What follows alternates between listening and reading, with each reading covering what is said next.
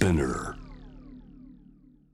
J-WEB アップクローズジャーナリストの青木治です、えー毎週金曜日に配信をしております。アップクローズ from Jam the World、えー今回はあ今回もって言った方がいいですかね、えーちょっとビッグなゲストをお招きしました。えーカルト宗教の問題を掘り下げた作品「教団 X」とかですね R 帝国あるいは最近だと「逃亡者」などの作品でも本当にこう有名です。えー、芥川賞作家の中村文則さんをお招きしました中村さんご無沙汰しておりますこんばんはどうもどうも、こんばんは。どうもよろしくお願いいたします。よろしくお願いします。えーっと、えー中村さんあのこれ、まあ、ファンの方々はもうご存知だと思うんですけれども新作「えーカード誌」はいえーというその新しい作品ですね小説がこれはい、5月7日の発売になるんですね。はい、そうですね。えーもうこう書店には並んでるんですけれどもこれなかなかまた意欲作っていうかこれ新聞の連載だったんですね。そうですね。あの朝日新聞の朝刊で連載していたものを。あの単行本に単行本用にこういろいろ加筆したり調整したりしてこう本にしたっていう感じですね。あのまあこれあのまあどんな作品でもそうですけれどもちょっとネタバレになっちゃうのであまり詳しく中身には入っていけないところもあるんですけれども、あの非常に対策これ400ページ超えるような対策なんですがあの、まあ、主人公がこれ占いを信じない占い師っていうでしかもそうですね。違はい法カジノのおポーカーのディーラーでもあると。はい。いうことなんですけれどもこの作品のこうメッセージについてあの中村さんあるところのこう、えー取材というかインタビューで、はいまあ、理不尽な世界を生き抜くためのこうメッセージ祈りをこうこの新しい作品に込めたっていうようなことをおっしゃってるんですけれども、はい。これどういうことになるんですか？あのあと、まあ、ね差し支えないでその作品のこう、はいモチーフなどもお話しいただければと思うんですけれども。あの扱ってるテーマが占いとあと、うんまあポーカーゲームによる賭博と、うんあとはあの手品っていうものを扱って、まあ、カードがキーワードになるんですけど、はい。この3つっていうのはこう人類史が始まったぐらいからもうあるというか、うん。もう人が手放せなかったものなんですね。うん。でこれを扱うことによって、まあ、人間とは何かっていうものが書けるのではないかっていううん。まあ気持ちがあってう、ん。でこう主人公はまあ占いを信じて占い師なんですけれども、まあ、そういう人間がもうある、まあ、資産家の顧問占い師にならなければいけなくなってくると、うんまあ、そういう物語でまあ進んでいくんですけど、えまあ、これまでのなんか集大成というかえ、うん。あのようやくこういうとこまで書くことができたなというか、そういう感じで今はあの思っています。あのーこれまあ作品の中身もそうなんですけれどもこれ占いえーそれからまあポーカーってまあい。ずれもカードっていうふうにそのキーワードだとおっしゃったんですけど僕は基本的に占いっていうのは信じないんですけれども、え実はギャンブルっていうのは大好きでですね。あの海外でカジノなどであのトランプゲーム僕もこうかなりこう興じたことがあるんですが。え占いっていうのはまあ確かにこう長村さんおっしゃるように人類がもう本当に昔からまあ要するに将来を知りたいっていうのはこれ人間のおそらくこう根源的な願望ですよね。うんなので、まあ、僕もあの占いはあの信じていないんですけれども、うんうん。でもなんか心のどっかで何かあるんじゃないかとどうしても思ってしまうっていうのもあって、うん、でもあのこの小説の中で占いの歴史っていうものにも触れてまして、うん。でいかに占いの歴史っていうのが、まあ、ある意味根拠薄弱なのかっていうえところももちろん書いてはいるんですけれども、まあ、占いを批判するわけでもなく、うん。占いを肯定するわけでもなくえ、うん。まあ、読者さんに委ねたんですけど、まあ、一番の大きなテーマとしてはその、この世界っていうのは、ある日突然、ものすごい非現実的なことが、はい。現実からかけ離れたことが起こってしまう世界だと思うんですね。うん。まあ、例えばナチス・ドイツが台頭したりとか、うん。あとはまあ地震とか天災ですよね、ある日突然っていう。うんでそういったことがこう前もって知れたらよかったのに、うん。人々のこう願いっていうものがずっと古来からあって、はい。でそういう祈りみたいなものも書きたかったんですね。これだから逆に言うとだからその占いっていうのは僕信じないけどもギャンブル好きって申し上げましたけれど、はい。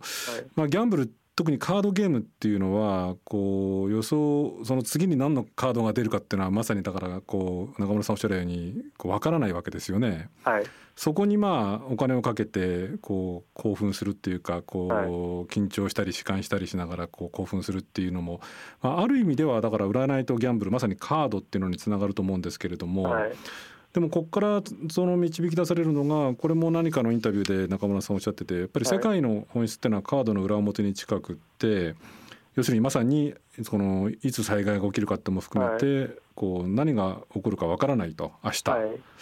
でそれゆえになんかこう作中でも書かれてますけれども人間本当は誰も完全に絶望することはできないんだっていうセリフが出てそうですね、うん、だからまさにその先がわからないっていうこう辛さとかこの、うん、この出来事を前もって知っていれば避けることができたのにっていう人々の悲痛な願いっていうものがあると同時にでもあの先のことがわからないから明日何が起こるかわからないので人っていうのは基本的に絶望もできないんですよね。うん、結果的にはだからこれもカードの裏表みたいなことで。うんでまあ、そのこれで朝日新聞で連載したんですけど連載中にコロナになったんですよ。うんうんはい、であのこうでも作品のテーマがですねある日突然何かが起こる、でそれを予測できないというその辛さっていうものがテーマだったので、コロナが合っちゃったんですよね、テーマに。でものすごいテーマに合ってしまって、でまあ、作中で突然コロナの世界に変わるんですけれど、それがあの全然違和感なく、うん、あの作品のテーマに合ってしまったんですね、偶然なんですけど。これ、あれですよね、その朝日新聞市場でののでの連載っていうのが、2019年の10月から、はい、えー、去年、2020年の7月までなんだけれども、はい、まさにだから、本当にその連載始めた時点では、コロナっていうのは、まあ、下手するとこの地球上に存在してなかった、まあ、存在はしてたんだけれども少なくとも人間には感染してなかったわけですよねおそらくね。でね。はい、でもその段階でそのこう、まあ、作品の中で連載中にそのペストの流行っていうのが少し触れられていたあたりがそうですね。だからペストについてはもう書くことは決まっていたのでもともとが。なのでコロナのニュースが出る前にペストっていう言葉は実は出てきていて、うん、だからこう気持ち悪い感じはあったんですよね。なんか妙な偶然が重なってしまって、うん、なのでこう連載を読んでた方たちはそのリアルタイムでこう現実に現実がこう小説に入ってくる感じがあって、奇妙な感覚を得たの得たのではないのかなとは思います。だからそういう意味で言うとまあまあ僕も中村さんも占いとかっていうのはもちろん信じないというふうには申し上げましたけれども、はい、どっかで何かこう予言的なものがこう作家中村文則の中にいやいやなんかこれはなんかあれなんですよ、うん、あの僕がうんぬんっていうよりは、うん、なんだろう新聞連載してると、ね、時々変な一通あります。あそうなんですか、はい、時々変な一致はありますけど、でもこれはあの予言とかではなくて、あの正確に言えばその、世の中の本質をなんとか描こうとするわけですね、本質を描こうとすると、あの本質の塊を描き取るので、それに何かが事件が起こった時に、それがそれに関連しちゃうんですよね。後々。っていうことはあの確かあれですね。僕の記憶ですとあれ R 帝国でしたっけ、はい、はあれ読売新聞の連載でしたっけ？はいあれも読売です、はい、あれもこうなんていうのかその後の例えば森友事件加計学園とか森友とか問題あるいは桜を見る会あの政権のある種のディストピアみたいなものっていうのをこう描く中で、はいある種こう予言的になったのもやっぱりこう新聞連載でこう日々こう書いていくっていう作業のこう共通点っていえば共通点かもしれない。なんかその現実を描くときに、あの結局だから歴史っていうのは結局繰り返すんですよね、あのなぜかっていうと、材料が人間なので。えー、で、材料が人間なので、歴史も結局繰り返されるっていうことがあるので、ある出来事を書くと似たことが結局起こる、でそれはそれだけこう人間の本質とか、世界の本質とかを書けば書くほど、それがなんか予言っぽく見えるみたいな、そういった現象が起こるんだと思います。それでねその新作のカード誌の話に戻るんですけれども先ほどその、まあ、あの中村さんの言葉としてその人間は絶望をすることもできないんだという話があって、はい、まあ、それだけ聞くと逆になんかこう絶望する必要はないなんか希望を持てるんだみたいなこう捉え方をされてしまうかもしれないけど、はい、全くそんなことはないわけですよね。中村さんご自身そのこれ毎日新聞のこうインタビューですか？この作品についてこう話されていて、はい、えー、まあ、要するにこうこの世の中っていうのはこれからその確実に悪くなるだろうと。もうこれは断言すると。はいはい、で悪くなるがゆえに小説としての祈りのようなものを書く必要があったっていうふうに書かれてて、ね、やっぱりそのそう思われてるわけですか？そうですだからもう、まあ、世の中どんどん悪くなりますし、うん、まあ、コロナ禍ですしまあ、こういう時にそのこの今の時代ですね、うん、この時代を一緒に生きている人たちに対してやっぱ何か言葉をという思いもあってこの小説自体にはあの祈りとか光のようなものを普段よりも強くあの出す必要があって出しました、でもそれはやっぱり僕がそれだけ世の中の流れを悲観してるからといえばそうですね。それの裏返しとしてこの小説は光を出したっていう感じですね。今コロナっていうこうものをあのその挙げられましたけれども、はい、でもその悲観的にならざるを得ないっていう中村さんの思いの中にやっぱりもちろんコロナだけではなくてコロナを取り巻く政治的社会的。ね、まあ、全てですよね。うん。なんかその、うん、なんだろうなこうものがすっきりした物語とか、うん、あとその完全懲悪ものとか、はい、そういったものにたくさん触れすぎると、うん、やっぱ社会問題って実は見えなくなってくるんですよね、うん、やっぱ社会ってもやもやしてるじゃないですか、はい、で完全懲悪でもないですし、うん、であまりそういうすっきりしたものばかり読んだり見たりしてると、やっぱ現実を見ることが苦痛になってきて、でそれがやっぱりあの人々がこう政治に参加しないことにつながっている面もあると思うんですね。でこの辺は僕あの物語のあの責任でもあるとは思うんですけど、なんかいろいろ振り返るんですよね、もう僕がなんか昔、あの学生時代に流行っていたお笑い番組とかも、はい。うん、あの時僕は笑っていたけれども、うん、今振り返ると、本当は笑ってはいけないことで、僕たちは笑わさせられてたんじゃないかって思ったんですね。で、そういうのも含めて、ちょっとカード紙の中にも、絶対笑ってはいけないようなもので、思わずこう人が笑ってしまうっていう、その悲しみみたいなことも書いたりとか、まあ、作品にいろいろ込めてはいるんですけど、まあ、すごい具体的な、もう、具体的なもう最近のことで一番、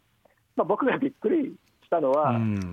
あのインド株の話で、はい、まあ、コロナのですけども、はい、あれ、3月の時点で、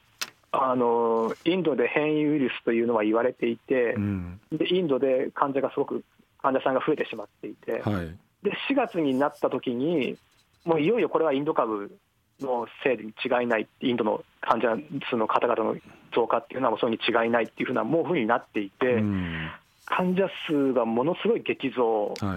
ていて、はい、で僕はもう特にインドからの方々とかの人たちはもうすごく止めてるんだろうなって思ってたんですけど、あの日本があのインドから来る方々の水際を強化したのが5月1日だったっていう、ね。はい、この衝撃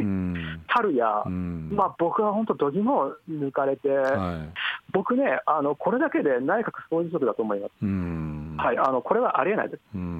あのこんだけ水際をめちゃくちゃな状態で扱いながら、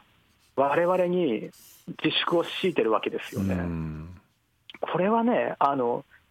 もう5月1日でようやくやったっていう時点で、僕はあのちょっと内閣はもうちょっともうあのやめてもらいたいです、他の人たちに何党でもいいので、とにかく一刻も早く他の人たちにコロナ対策をやってもらいたいと、あの時改めて思いました。あのこれでインド株が日本で流行らなかったら、それただ運が良かっただけです。そうですねもうこんな、こんなことは、結局だから、まああのまあ、最大の不幸はね、安倍政権の時に、まあ、コロナを迎えてしまったっていう、まあ、ここですよ。あのまあ、あの最初、武漢からの人たちが、あの大丈夫かって言ったときに、日本はあの問診票で迎え撃ったんですけど、問診票で 迎え撃ちましたからね、あの時ね。これあの時に僕はまあ終わったなと思ったんですけどどうどうなんでしょうかね、そのもちろん今、中村さんがおっしゃったそのインドからのその水際対策っていうもののこう不十分さっていうのも僕ら僕も驚いたんですけれども。振り返ってみると、まあ、これは今の政権だけではなくておっしゃるように安倍政権以降のコロナ対策っていうのは、まあ、今世論調査がまあ実際にそれを見事に表していますけれども全てが後手後手でピント外れで場当たり的でその検査も増えなければそのこうまあそのちょっと感染者が増えるとまああね、ある内閣官房参与がさざ波って言いましたけど確かにヨーロッパに比べるとさざ波なんだけれどもさざ波でもあっという間にその医療崩壊状態になってしまうってことをこう1回だったらともかく2度3度繰り返してるっていう意味で言うとまあある種政治のこう機能不全っっていうものはある一貫してるっていうかずっと同じことが繰り返されてるような気がすることはしますよね。そうですねだから僕はとにかく無力感がやっぱりいっぱいで、うん、そのまあ、ずっとまあ安倍政権の時からまあずっと言ってたわけですよ、その安倍政権はまずいぞと、はい、これよくないよ。ってこうずっとかまあ言い続けてはいたんですけれど、えー、でもやっぱり何かあった時に本当にこの政権はまずいぞって、まあ、みんながね、まあ、興味、政治に関心がある人はみんな思ってたと思うんですけど、ある程度。えー、で、結局こうなってしまって、うん、で安倍政権をね、こう引き継ぐ菅政権になって、これで、うん。うん、だからもう、僕としてはもう、なんだろう、敗北感ですよね、あの時安倍政権をちゃんと、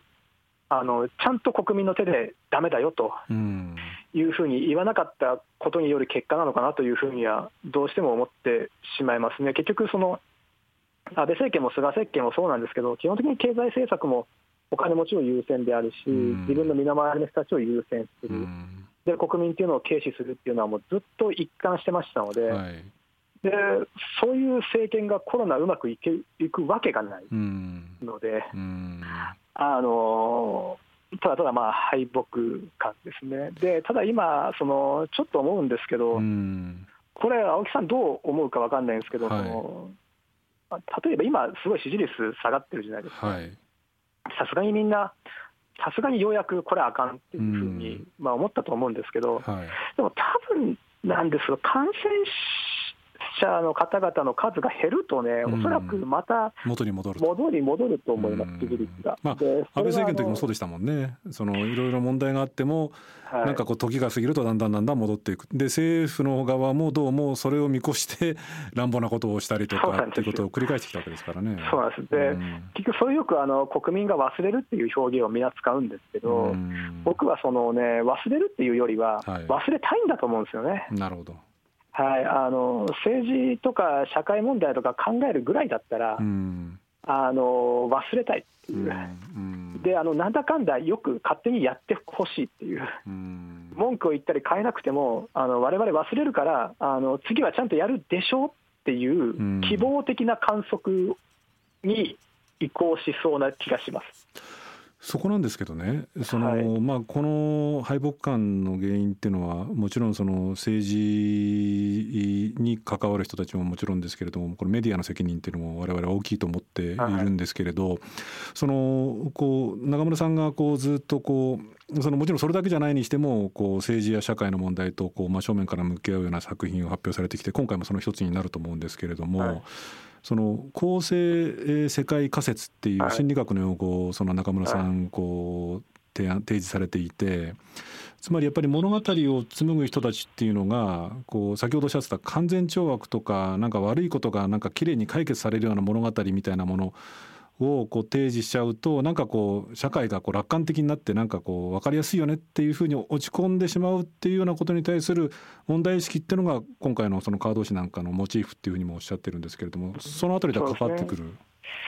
そうですね。その、うん、結局そういうすっきりしたものばかりに触れていると、うん、すっきりしないものを見たくないってなるんですよね。うん忘れたいしないものを見たくないっていう、うん、であの悲劇的なものもなるべく見たくない。っていうことになっていくと、やっぱ社会問題、政治はもう考えたくないっていうことにやっぱなりかねないので、でちょっとやっぱ日本はやっぱちょっとその性質が強いのは、多分日本の文化全体にそういうのが多いのかなともちょっと思います。さっきあの青木さんおっしゃってくださった公正世界仮説っていうのはまあ心理学のまあ用語で、まあ人々は基本的にこう世の中はこう公正で安全であると思いたい。でそうじゃないとやっぱ怖いから。で社会で何か被害者が発生すると、それを社会のせいだってすると、なんか自分が生きてる社会が不安定さがが感じて怖いんで、うん、いや、社会が悪いんじゃなくて、それ、君が悪いんじゃないっていう、うん、東支配に転じるっていうのが、まあ、心理学で言われていることであって、うん、これがやっぱどうしても日本社会は強くて、でそういった中で、まあ、カード紙でもその収まりのいい物語というのは、実は残酷なんだっていうことを書いてるんですけど。あの実はそうみんながすっきりする物語ばかり見てると、こうすっきりしない現実は見たくないってなっちゃって、どうしてもあの人々が社会、政治を考えたくないっていう方向に行きかねない、もちろん理由はそれだけじゃないんですけど、数あるその数ある日本社会の特徴を形作っているものの一つとして、多分僕は文化の責任も大きいと実は思ってる。メディアの責任も大きいですけど、うん。文化も大きいと思っていて、うん。でまあ、ここ何年かずっとそのこと言ってるんですけど、うん。まあでも、なかなか、ね、そんなみんながそういうふうにするわけでもないですしね、やっぱり世の中にはそういう、まあ、ある意味、ちょっと安易と言っては申し訳ないけれども、まあ、そういう物語はやっぱり多いですから、うん。だから文化の全体も、まあ、さっきお笑いのことも少し話しましたけど、はい。まあ、全体として変えていかないと、本当はいけなくて、複合的ですよね、教育もそうだと思うし、うん。まあ、何か一つ原因っていうわけじゃなくて、全部の中の一つとして文化っていうものがおそらくあるだろうと思って、僕はまあ作家なんでね、そういう方向でも入っていこうとは思うんですけどもね。どうなんでしょうかね。その例えば、まあ、幅広い意味での文化っていうのもそうですしもう少しこう中村さんの仕事であるその文学とかっていうようなこう少しこう狭い範囲というかですねある特定の範囲でも構わないんですけれども文化とか芸術とか文学ってものがはい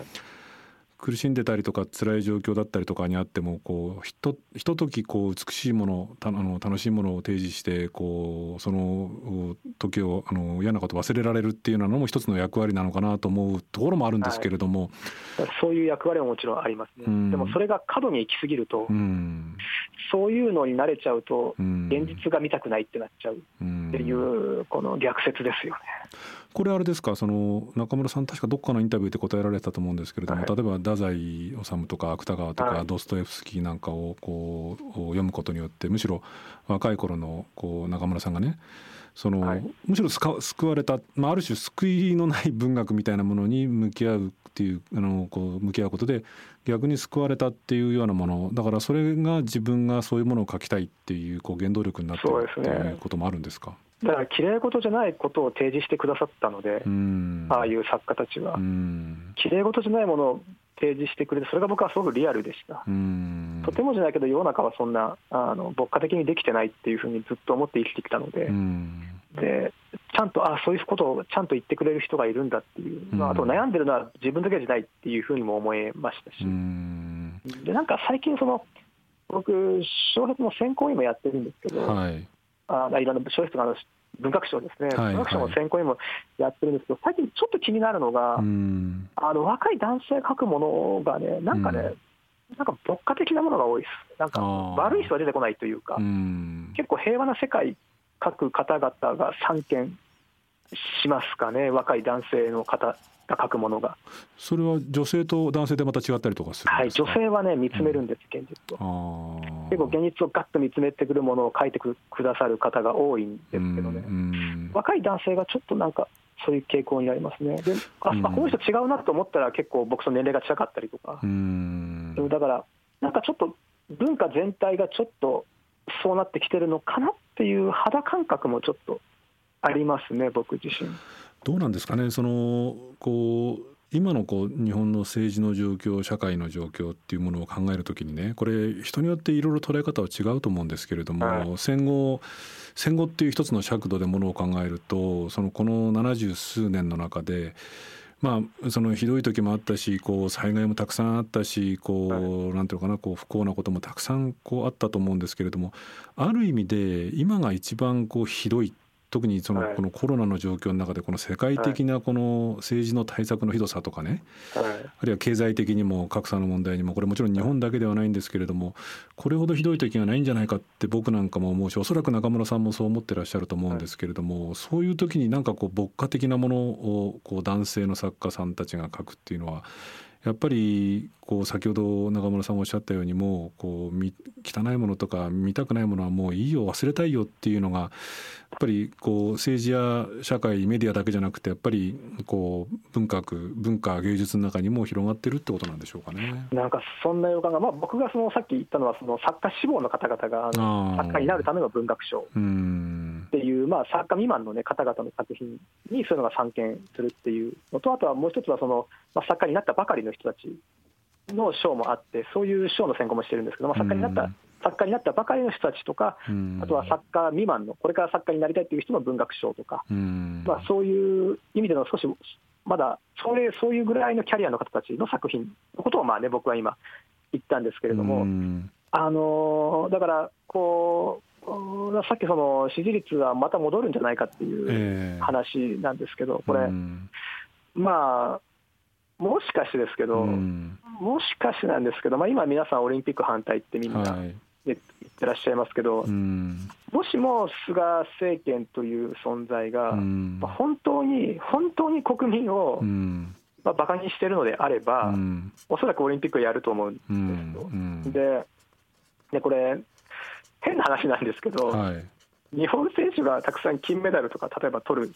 ことになったとするとですよ、うん、なんでか知らないんだけれども、うん、あの支持率が上がるかもしれません。これどうですか、まあ、うん、いやあのー、そういうふうに言ってる人もいますよね。いますしまあでも率直に言えばあの僕自身政治記者じゃないんで政治あの官邸の中枢とかとその日常的に触れ合ってるわけじゃないですけども政治家の人たちに会って話するとそういうふうに言ってる人はいますね。あのオリンピックやって日本人が活躍して物があのそのいろんなこうまあそれぞれのね選手にはもちろん池江璃花子選手なんかはじめとして物語がたくさんありますから、はい、そういうもちろん頑張ってほしいです、うん、物語を見ているうちに。やっぱりみんな人間感動するんじゃないかっていうようなことを言う政治家、ね、だからそのそこで発生する感動と自民党って関係ないんですけど、一切関係ないんですけどただ自民党がっていうかまあ菅政権がオリンピックやったみたいなことになってで人々は忘れたいんで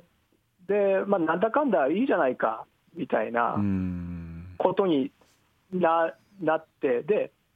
別にそれでコロナが増えなければ別にいいんですが、これ、ものすごいリスクを背負ってるわけですよね。であの新たな変異株が発生する可能性もありますし、ものすごいリスクを国民に課してるわけですよね。だからさっき僕はあの心底国民というものをもしも馬鹿にしてるのであればやるだろうって言ったのはそういう意味で、ある意味あの日本でものすごい感染が爆発しないだろうみたいな楽観論の根拠なき楽観論の中で、ある意味ちょっとした実験としてそれが行われていて、でそれが結局自分らの政権とかもう少し計算に入ってるわけですよね。ってなってくるともう本当にもう絶望感しか、絶望感しかないですよね。どうなんですかね。その今絶望感とおっしゃいましたけれども最後にねこうそこをもう一つだからその中村さん僕もそう思ってるんですけどもその中村さん先ほど来その見たくないものとかね、はい、こうもう忘れたいっていうようなこう気持ちがこういろんな人たちの中にこう蔓延している。その責任がまあ文学にももちろんメディアにもあるという話でしたけれども、諦めっていうかね無力感っていうかね、はい、なんかこうもうだからこれだけこう安倍政権以降菅政権も、まあ、少なくともコロナ対策に関してこれだけどうしようもなくってでもい。くら言ってもやあの変わらない。でオリンピックなんかも7割の人がやめた方がいいって言ってんのにやる、なんかその諦め無力感みたいな感じがこう特に先ほどおっしゃったようなその作家志望の若い人たちなんかにはあるのかなっていう気もするんですけど。見たくないっていう感じです、ね、でもまあでも逆に言えば政権側からすればですよ。まあ加計学園とか森友学園とかまあいろんなことでややらかしたって選挙は勝ったわけでそれはやらないですよ。まともな政治は。だってやらなくても勝つんだもんね、ね、選挙に。だからやらなくても勝つんなら好きなことやりますよねそれはやりますよ、うん、でまた皆さん忘れたくて忘れてくださるので、うん、そしたら、これも忘れるだろうと思って、それはまともな政策は取らずに、多分このインドの変異株とかを遅れた理由も、単純に無能だからとかではなくて、多分何か理由があるんですよ、経済的な、おそらく、そっちを優先したんですよね、おそらくね。で、まあ、そうなってくると、また繰り返しで、でまたオリンピックがたまたま感染が増えなければ、まあ、たまたま増えなければ、まあ、また次の悲劇をまた生むでしょうし、でまた忘れたいから忘れていこうとするでしょうし、だからまあその、下手するとその、みんなもその自分の生活を改善したいって、実は思思ってはいるけど、そそれをに対して、そのことよりももしかしたら自分らの下を見たいのかもしれない。下を見たい。はい、なんか、うん、社会を改善するためにかん何か考えたり、うん、選挙行ったりするぐらいだったら、なんか、自分より下の人たちが苦しんでるの方が安心できるみたいなねところがちょっとあるのかもしれないなって最近ちょっと思っちゃいます、ね、なるほどな。いや今中村さんのお話を伺ってやっぱり思うのはまあそれ世界中でも起きてることですけれどもそのね、ね、中流層と言われてるような人たちがこう没落すると陰謀論であったりとかまあその極右であったりとか今度逆にこうヘイトスピーチであったりとか、はいこう民族差別とか、まあ、いわゆる不不寛容みたいなところに走り込んじゃうっていうようなことっていうのが今やっぱりだからそういうことが日本でもやっぱり起きてるっていうことなんでしょうかね。そうですねそのだからこう弱い立場の方々を助けるとか弱い方々たちのために税金を使うっていうものが好きではない人がちょっと増えてきてる感じが受けますね。多分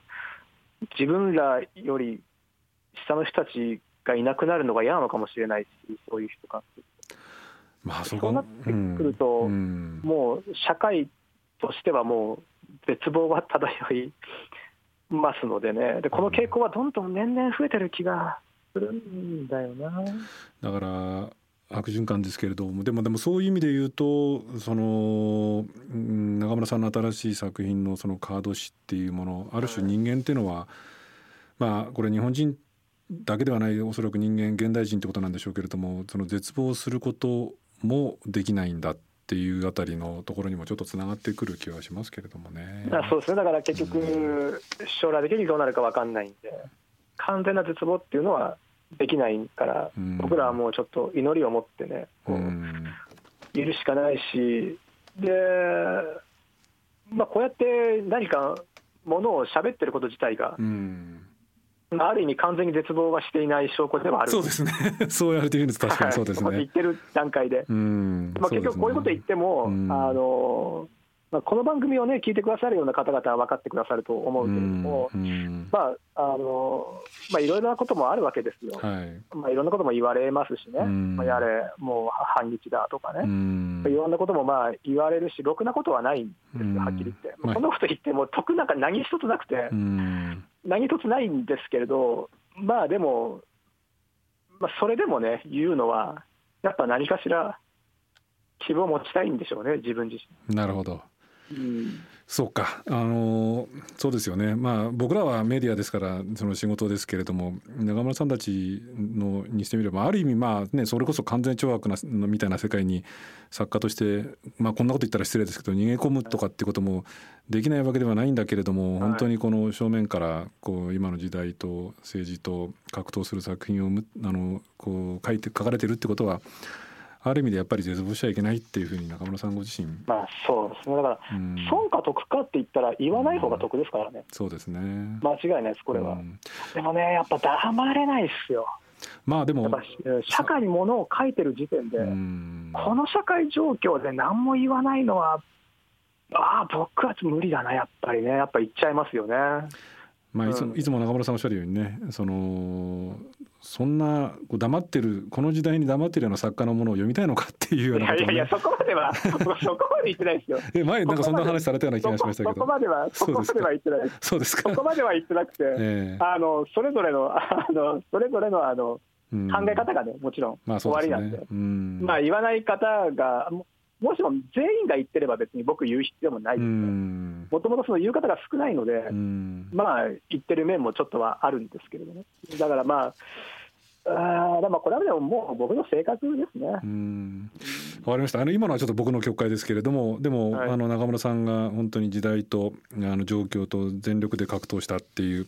カード誌これ、えっと、朝日新聞出版から、えー、5月7日に発売されているということでよろしいですね。はい、あのぜひ、あのファンの方ももちろんですけれども、えー、ぜひお読みになって、えー、そうですねぜひとも読んでいただきたいなと思います。わかりました。そろそろお時間になりました。あの、はい、中村さん本当にいつもありがとうございました。ありがとうございます。はい、またぜひこれに懲りずあの番組よろしくお願いします、はい、よろしくお願いします、ありがとうございました。どうもどうもありがとうございました。どうも。えー、今回は、えー、作家の中村文則さんにお話を伺いました。まあいつもながら本当にあのこれだけ状況と格闘されている作家さん今現代作家ではいらっしゃらないんじゃないかなというふうに思います。えー、スピナーで毎週金曜日に配信をしておりますアップクロース、えー、私青木治、えー、それから堀潤さん津田大輔さん安田夏樹さんが、えー、週替わりで新しいエピソードを配信していきます。えー、Apple Podcast、Amazon Music、Spotify、えー、Google Podcast でもお楽しみいただけるということなので、えー、ぜひ聞いてください、えー、次回の配信は6月11日担当は堀潤さんになります、えー、私青木治は次回7月2日の配信となります。以上アップクローズでした。